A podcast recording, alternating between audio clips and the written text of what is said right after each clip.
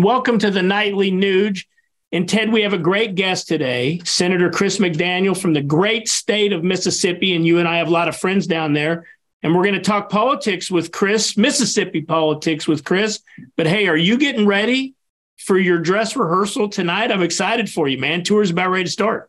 Yeah, it's good you can't see me from the uh, belt down because I'm absolutely naked. It's the only way I can take care of my, my sweat glands right now. I am so excited to play with my band and play these songs for real music lovers. The tickets are selling out. It's going to be my last tour ever, but it's going to be my best tour ever. I've got a guitar tone right now that I don't think God has authorized my guitar tone. So I hope he does so before the dress rehearsal, before the tour starts, because I'm having so much fun with this music. It's out, it's out of body. Well, you know what, uh, Ted, the way I want to run the format today and put Chris right on the hot seat, you know, because one of the things that we did with Dr. Oz when he was on and other politicians that we've had, hey, no holds barred. And when Chris agreed to come on to the show, he said, hey, look, I'll take any topic. Um, Mississippians deserve to know where I stand. He's running against a guy named Delbert Hosemann. And um, I've done my research, Ted. Uh, Delbert, um, he's known in Mississippi in some of the circles that I run in as Delbert the Democrat. I think it's appropriate, but I'll let you decide. We'll ask Chris a, a question on a topic, and then we'll let it, uh, Uncle Ted come in behind him and scorecard him and tell him where he's right or wrong. Uh, first of all, um, Chris, word is that you listen to the Nightly Nuge. We're going to test you right off. Last night, we talked about uh, child sex trafficking and the, the the awesome movie that's out, The Sound of Freedom, which runs us right into the first topic that I want to hit you on.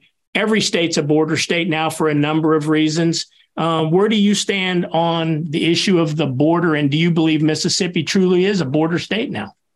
Oh, absolutely. Absolutely. Where do I stand on the border? We got to shut it down. I mean, there's no justification for that lawlessness down there. It's not just the trafficking, it's the drugs, it's the crime, whatever you can imagine. And I have fought for an awfully long time to do whatever we can do in Mississippi to push back against that type of illegal activity, even starting with the E-Verify program many, many years ago. So, look, this is a really simple calculation. America has borders, and countries can't survive unless they have borders, but states also have borders as well. And we have to make sure we do everything in our power to make sure those illegal aliens are not welcome in Mississippi. Ted, how do you do? Well, obviously, the tip of the American dream spear is the number one responsibility of the government secure borders. Chris, number one, thank you for coming on the Nightly Nuge because I've heard from a lot of my Mississippi friends down there, people who hunt and fish and trap, ranchers, farmers, cops, some teachers, people who are really involved in the American dream, the Constitution, Bill of Rights, Ten Commandments, Golden Rule, work ethic, law and order, all that radical stuff. Your stand on border security is uh, resonating across this country, and we salute you for that. But let me read uh, a letter I got this morning when my friends heard that we're going to have uh, Chris McDaniel on our Nightly Nuge celebrating truth, logic, and common sense. Hey, Ted, if you remember, we had the discussion when Chris McDaniel ran against Thad Cochran for Senate here in Mississippi, and the NRA endorsed Thad, much to our disappointment.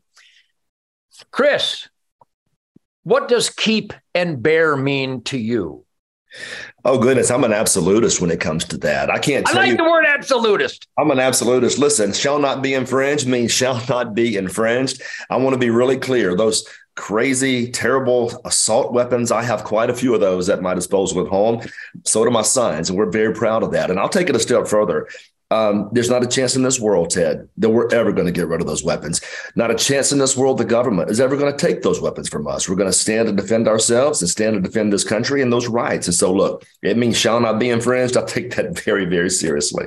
You know, regarding the Second Amendment, people are always talking about all the mass shootings and all the slaughters in Chicago, and pretty much every Democrat run city is a slaughter zone on a daily basis because uh, they let murderers and rapists and carjackers out. I coined a phrase, a phrase years ago that I would highly recommend you utilize in your campaigning. And that, that colloquialism I have now established is engineered recidivism. I'm just a guitar player, but I'm a dad, I'm a husband, I'm a rancher, I'm a farmer, I'm a guitar player, I'm an author, I'm a TV producer, and I'm just all around a great guy. The point being that I know for a fact that if we just didn't let murderers and rapists and carjackers and home invaders out, we could end rapes and murders and carjacking and home invasion. What is your take on engineered recidivism and what would you fight in Mississippi to put an end to this self inflicted Democrat, communist, Marxist, insane curse of engineered recidivism? I'm with you 100%. Not only do we let people out that shouldn't be out, we also have prosecutors now that are refusing to prosecute. And unbelievable to the extent that these prosecutors are not doing their jobs, they have to be removed and bring in law and order prosecutors that will enforce the law. So I'm with you a thousand percent on that. You know, I've done my research, and Chris, I want to salute you because uh, everything right in America, everything proper, the founding fathers' vision of a of a free people where no kings and no tyrants could dictate our our our life, liberty, or pursuit of happiness.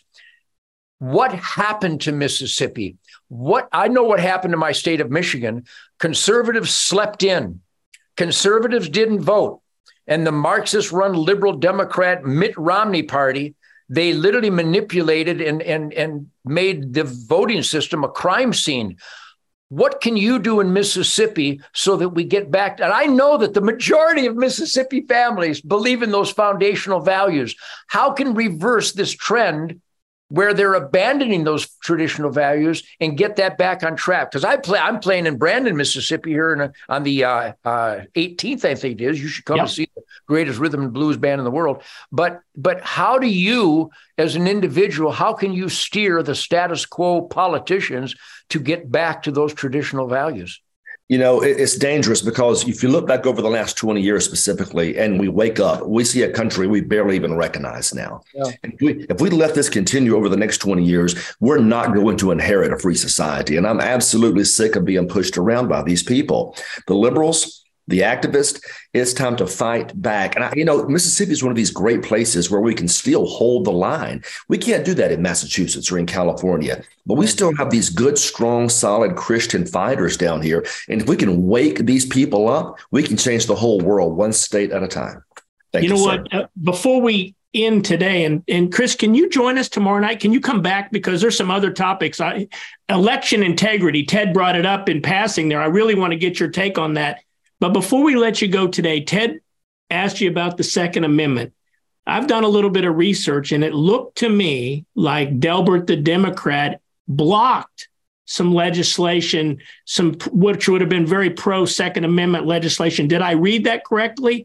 Um, and, and and give us your take on that. You did. I have a bill called the Anti Commandeering Doctrine uh, Pro Second Amendment Act. And so, what it does is this the federal government, if they ever attempted something so silly, so stupid, and so illegal as confiscation or mass registration, whatever the case may be, we would order our agents and agencies to stand down and not cooperate. What we have found is if the state actors don't help the feds, the feds lack the manpower to effectuate these broad schemes. And so when it comes down to confiscation or mass regulation, whatever the case may be, Mississippi has to find ways for our agents and, and agencies to push back against the federal government as opposed to just simply accept and help the federal government. So what Delbert do on that when you when you push that bill through the Senate or tried to get it the, through the Senate there in Mississippi?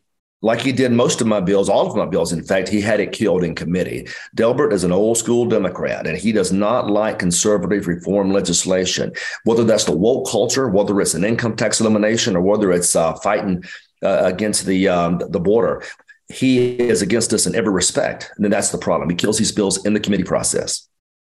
Ted, we're going to have uh, Chris back tomorrow, but what's your final word for today, my friend?